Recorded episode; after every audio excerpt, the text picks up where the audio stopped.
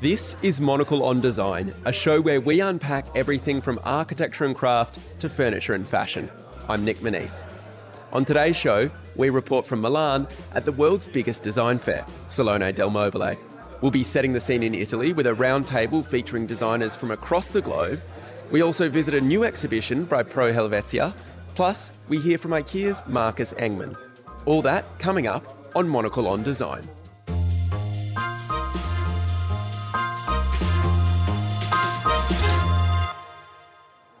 Welcome to today's show, coming to you directly from Monocle's pop up studio at the Rossignoli Bike Shop in the Brera Design District of Milan.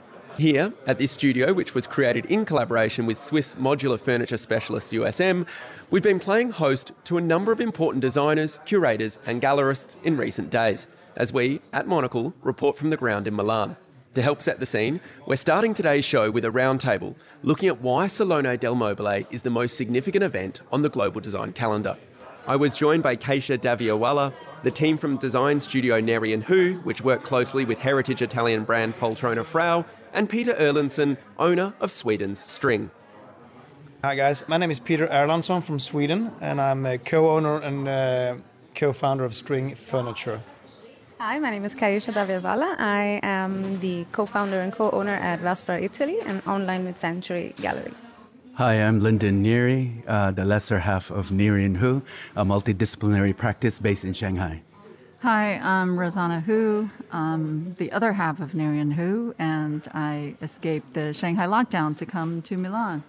Sensational. Well, thank you so much for joining us here today. And I guess what I really like about this mix that we've got in this roundtable is just, you know, this Salone del Mobile and Milan Design Week is, is perhaps the biggest design event in the global design calendar. And I think we've got a really nice cross section of, of the global design community. We've got, you know, Keisha, we've got the Milanese community represented, we've got the Nordics represented, we've got Asia represented. I guess that's maybe how I wanted to start this. In case perhaps you're you're perfect. I mean, you, have you've, you've been here. Well, perfect as a person, but also you've been you're a perfect example to start this conversation. I mean, you've you've been in Milan for 15 years. You've seen it evolve. I mean, what does Salone del Mobile mean to you as somebody from this city? I think it's the place to be because if you want to be in tune with what's happening in the design world everywhere in various sectors, not just the collectible side that we focus on, but even in new productions and to see what the companies are doing you have to be here to witness it. And uh, even as students in school, they would teach us to, you know, go get the feel of the Salone del Mobile so you know what you're getting into in, in your career. So I think it's a big deal. I mean, and, and, what does the week sort of look for you? I mean, you're the only one that's not staying in an Airbnb or a, or a hotel. Are you, are you waking up? Are you meeting clients? Are you connecting with designers from across the globe? Yeah, what does that look like? Ours being an online reality for now, we always focus on Salone as a chance to meet our clients who come looking for pieces for their interiors or private clients who are looking to maybe spruce up a corner of their home with a historic collectible. So it's always nice for them to come and maybe see the piece dal vivo, as, uh, as the Italians say it. What does, what does that mean? For right, in person, so right in front of them live. And it also gives a lot of confidence to a buyer, for example, a collector, to actually witness the piece right in front of them, you know, check the condition, see the authenticity, maybe look for a label. And we focus a lot on uh, archival information. And um, it's always nice to see our clients in person also because it's been so many years after COVID. So it's a good moment, at least for this week. I am really excited. Amazing. And I mean, Rosanna and Lyndon, you're working with Italian brands like Poltrona Frau. I mean, can you tell me a little bit about what you've got on, on show this year, maybe starting with them and then some of your other work too? Yeah, we are launching six new products. So this is the first time we're in, we sort of venture away from the main big brands, with exception of Poltrona Frau, which is an extension of our product. We're designing a handle for a brand called Ento. They are breaking away from the classical notion of what a handle is. A Japanese brand called Ariake, which is also interesting because the craftsmanship that they come with is amazing. Wittmann, a Viennese brand, and, and it's intentional. What we were trying to do is, um, in the reason why Milan is so important for us is because I think oftentimes, especially with the current political cycle in which people are getting so nationalistic and far right, I think it's important to bring people together and understand that design and the empowerment of humanity and community that come together actually can work and will work. And this whole idea of national border is just a fictive imagination of some politicians who wants to divide us. But I, I think as a community of designers, I think there is hope. And I think Milan is that. And so we're excited about that. I mean, I don't know if you've got anything to add off the back of that, Rosanna. Yeah. So some of the brands that Lyndon probably missed, we're um, working also with a brand, Anto, which is a hardware. Very interesting. First time designing hardware for us. He's a good student. La Manufacture. Uh, French. two, yeah, two collections, a chair and uh, another uh, larger collection of chair and cabinets. Of course, Poltrona Frau, Very Wood, a, a new chair for Very Wood, and also Wittmann. Yeah. So you're, you're, you're very busy working across a lot of, I guess, global brands, you know, big and small there. I mean, Peter, you're, you're representing your own brand here. Can you tell me a little bit about what this event means for String? And, you know, you're not too far away in Sweden, you're, you're, you're coming to Milan. Why visit? Well, especially this year specifically, it's kind of you know back into the game after this COVID thing. I mean, this is the first big fair actually since COVID started, a global fair. For us, it's uh, it's always been a very great place to to kind of build our brand, meet people from you know different companies and customers, of course. But and I, I, said before, I think Milan is quite unique. Not just the fair, which we are at Salone itself, but I mean the whole thing, what's happening downtown. It's it's quite unique. You know, I think maybe there is a trend over the coming years that we will not have. I mean, a company like String will not be at six or seven fairs a year. We will maybe go down to a little lesser fair, a little less in, in, in numbers. But I think this place, because of what's happening, not just out by the fair, but also downtown, and as you said before, Kasia, about the you know different clothing, fashion, everything. So it's it's quite unique place. So it's for us, it's very important, of course, to meet. I mean, we have a global ambition, and we're all over the place already, but this is a, the place, I guess, to be. If we want to pick one big fair, this is the place. I mean, have you have you noticed? So, you, when did you arrive? Are you, did you arrive this morning? Have you Yeah, have you had morning- have you had a chance to wander around? Have you have you seen much yet? Well, I've seen our own stand. and, uh, that looks terrific, by the way. You can come there, hall 15. Not much, actually. But I mean, is also part of it. I mean, is it is it witnessing uh, trends? Isn't the right word, but perhaps getting a feel for the direction of the design industry as well. Is that as important as showing your products? I guess it is, but every, I guess everybody knows the sustainability part is very important, of course. Uh, that you can see if you walk around the halls, you can see a lot of emphasis on that. But uh, in that sense, I, I think you know, in our view, sustainability is not just about that you can recycle things, but actually that the stuff you produce are kind of timeless, kind of have the possibility to become classic, so people kind of buy something and keep it for a long time. And I actually go back to what Artek from Finland did even 15 years ago with their second cycle and also with their super cool slogan called "One share is enough." You know, still 60. How many shares actually do you need to produce in the world? So that kind of thinking, timelessness, classicness, I think that's that will be strong over the coming decade.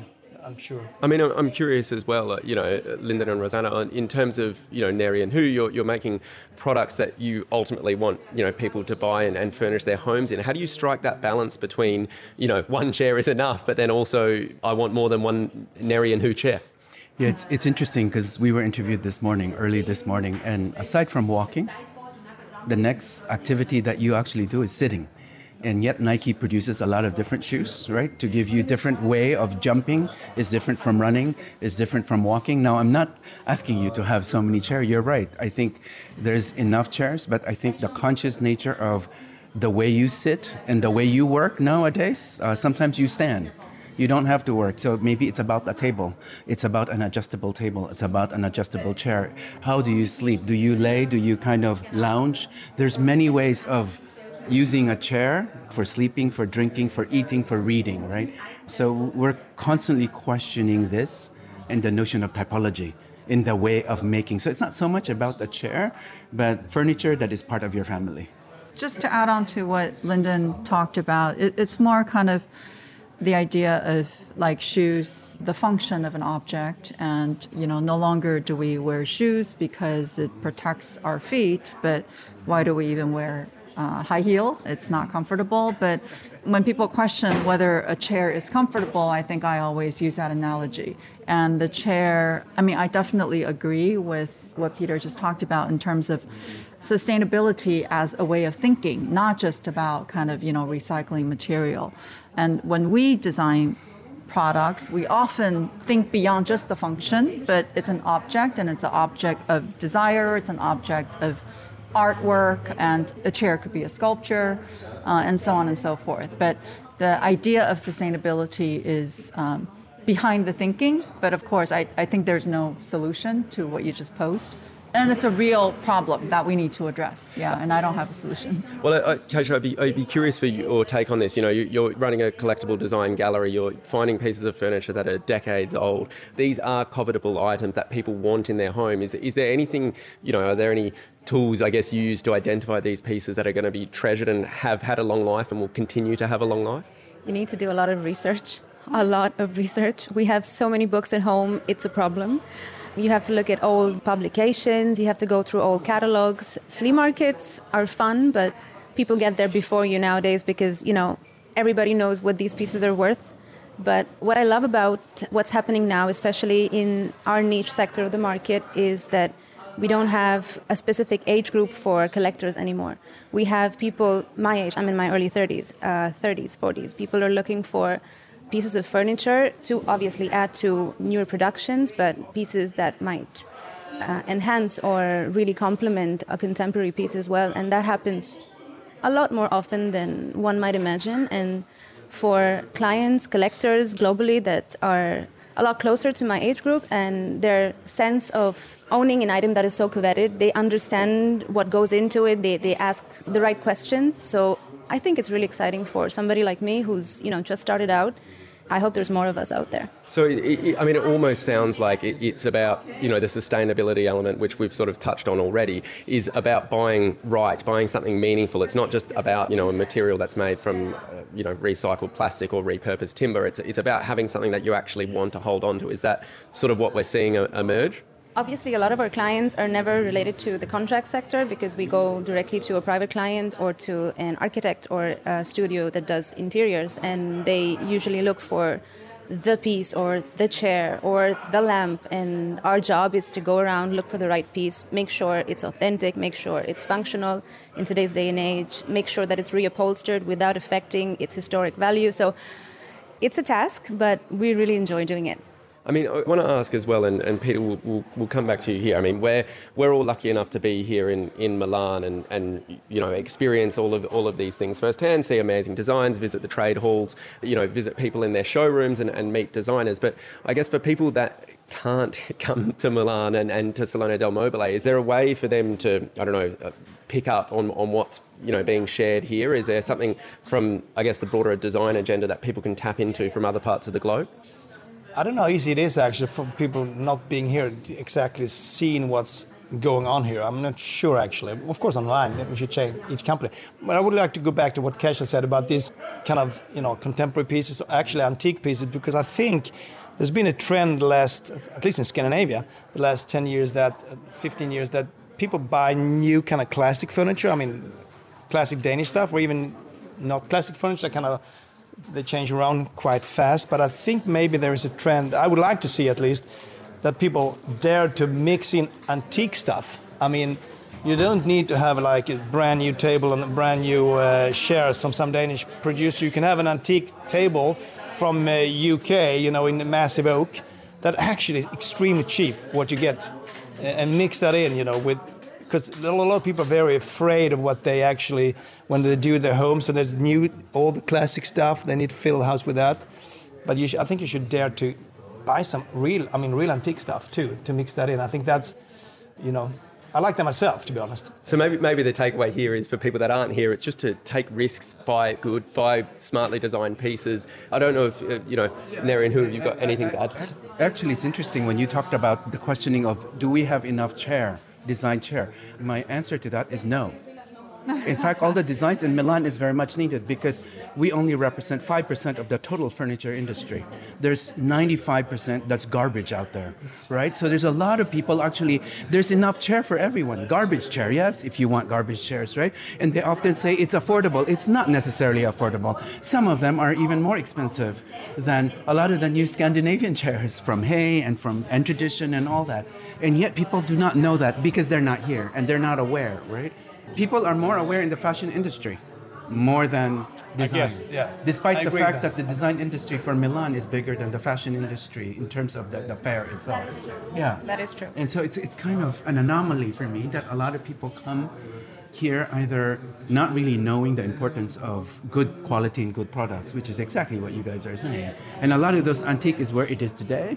Whether you like Biedermeier or not, it has quality of its own. Of course, yeah. Yes, and, and it's so, what brought us here. Yeah. It's what got us here to this Cor- point. cor- correct. Yeah, so, yeah, so that, that's exactly. my point. That there's a number of things. It's about good quality more than style. I think, if I were to answer that question. More of a balance, right? Well, You it's Yes, or quality with good design.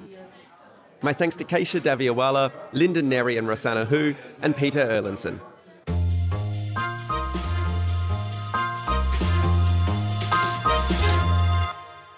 Now, we're taking a short stroll from Rossignoli to the House of Switzerland, just around the corner in the Brera Design District. Here, Swiss foundation Pro Helvetia is providing a compelling snapshot of where the Alpine nation's creative industries are heading, with an exhibition called Design Switzerland's Living Spaces. Monocle's executive editor, Nolan Giles, met Pro Helvetia's head of international platforms, Marie Maioli, to learn about the show. So we're actually in the Design Switzerland Living Spaces exhibition. It's uh, presented by Pro Helvetia. Pro Helvetia is the Swiss Arts Council. We're in the House of Switzerland. This is a premiere. We never had a um, house basically with all those partners together, so that's the first time. But it's our fourth edition of exhibitions at the Milan Design Week. Amazing. But what is this building usually? It's such a beautiful space. Yeah, it's very, very beautiful. So it's Casa degli Artisti, and actually it's a place that opened again one and a half year ago, and it's actually a residency art space.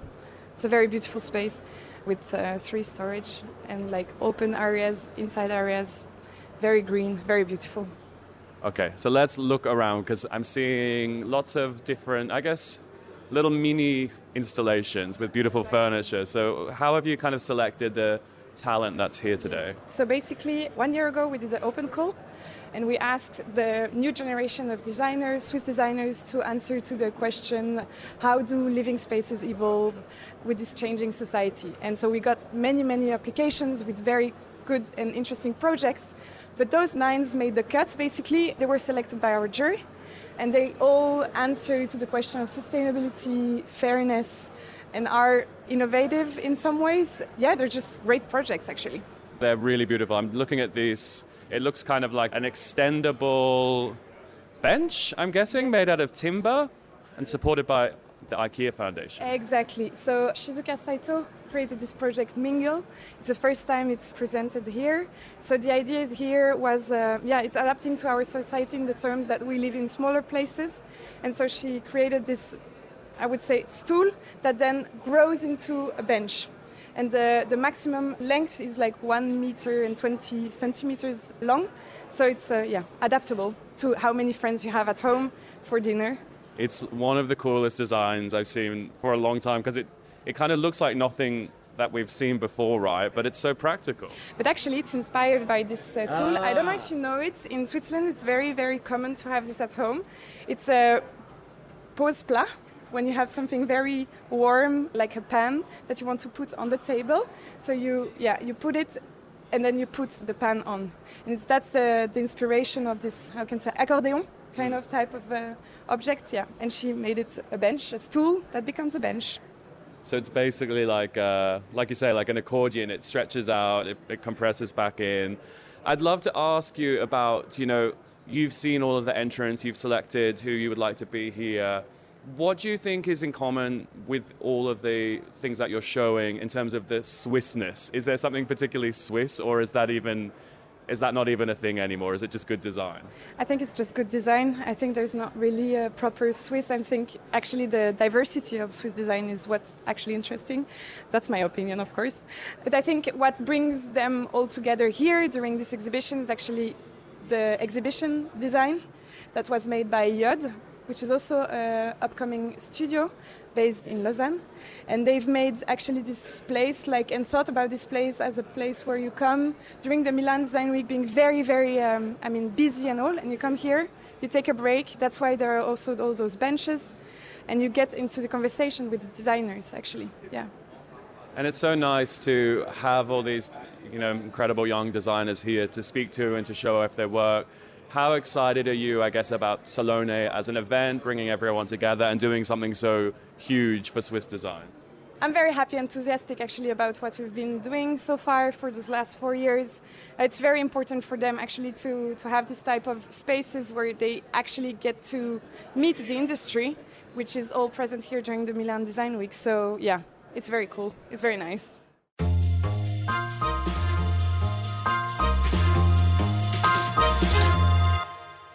Finally, on today's episode, we return to Rossignoli for a chat with Marcus Engman, Chief Creative Officer for IKEA's retail arm, Ingka Group.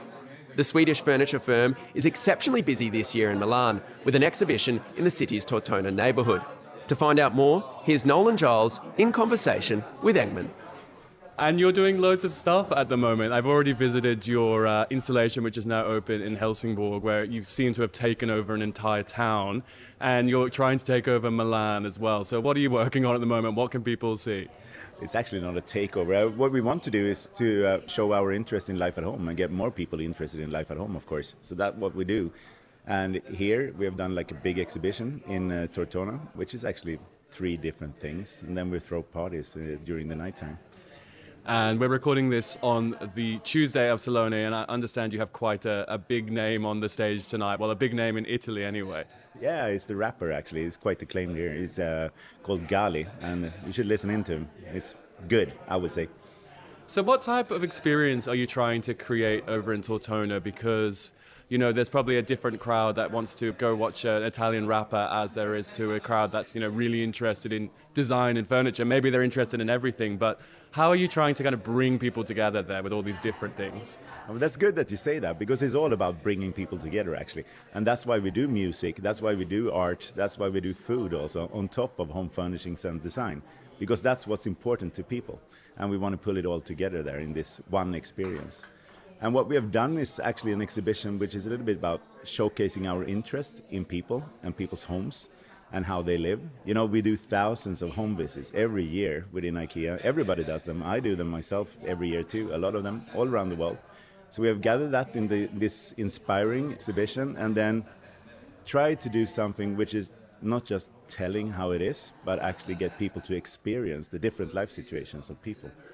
And it's pretty amazing. I've been over and I have experienced it because you are kind of aiming at different points in people's life journey, I guess, and how they interact with the home. So you kind of, even for myself, I get a picture of what things might be like when I'm a bit further down the track in my life. What can you maybe take us through these these different aspects of people's lives and the times in their lives that you showcase and how you do it? Yeah, okay, I could do that. Walk you through the exhibition uh, while not being there. Yeah, that's good. So you come into this brilliant big space, and the first thing you see is actually a big disco ball. And inside of that disco ball, it's a gigantic bed. So, uh, what is that all about then? Uh, it's the first life situation that we set out, and it's about the first home, actually. And it's not then a room set, but it is how people experience their first home, what it's all about. So, what we have learned is that uh, first homers, everything happens in bed. Bed is by far the most important thing in, in your home. And the second most important thing is to have a lot of friends and party. So what would be better to experience that than actually doing a disco ball bed? So that's what we have done, so people can hang out in it and feel how it is to be first homer. Then when you go into the exhibition further, there is uh, next one is actually moving together. I think that's we have done like a pantheon building out of moving boxes. And inside of that, you can have that feeling of the first night moving together. You haven't unpacked your moving boxes yet, and you just sit there with maybe a glass of something good to drink on your directly on your floor with some carpets rolled out, and think about all of the things that you imagine your life will be for the future. So getting that feeling. And then, yeah, third one, if you wanted me to go through them all, uh, keep going here. Yeah. maybe one more. Yeah, maybe Slightly, one more. maybe my favorite one. The, the room where you've decided you're at the point of your life where you just you don't care what people think about you. Yeah, exactly. That's the one. So we call it living single established. You know, when you come to that part of life when you feel that my I know my personality, I know what I like, and I could do it all the way what would that look like? So we have done a tent, which is like all green on the outside, and when you come on the inside, it's just one pattern. And to be able to be go into that part of the exhibition, you have to put on a poncho in exactly the same pattern. So then the room and the home becomes your personality, and your personality becomes the home.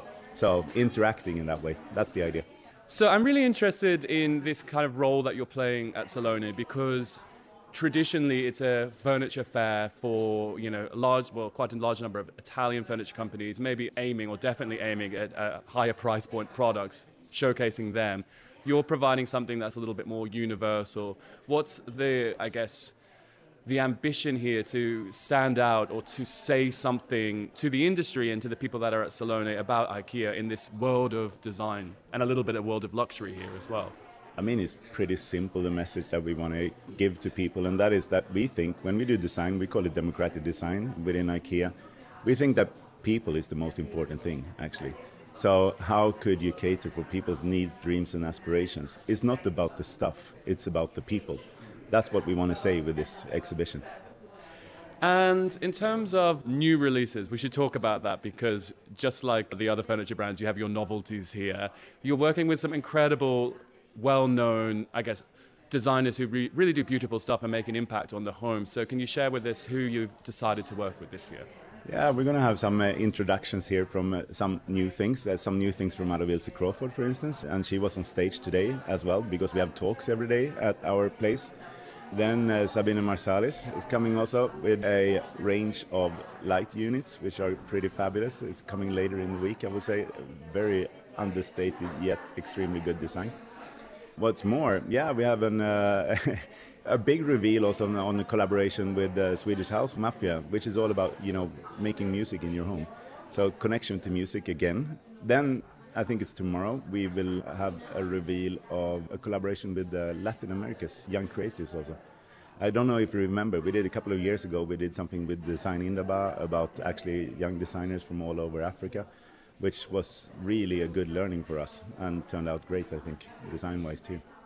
You said before that you've worked with IKEA and design for many, many years. You've obviously seen the industry develop, but also what's going on internally at IKEA develop. What do you forecast for the future in terms of the way IKEA will approach the home, in terms of its design, in terms of its production? Is it going to need a massive shift to move into this more sustainable world? I know that you guys have spent a lot of time already thinking about this and working on this. And the thing is, the scale of the company means that I guess things always need to change. But where are things heading for IKEA as a design company?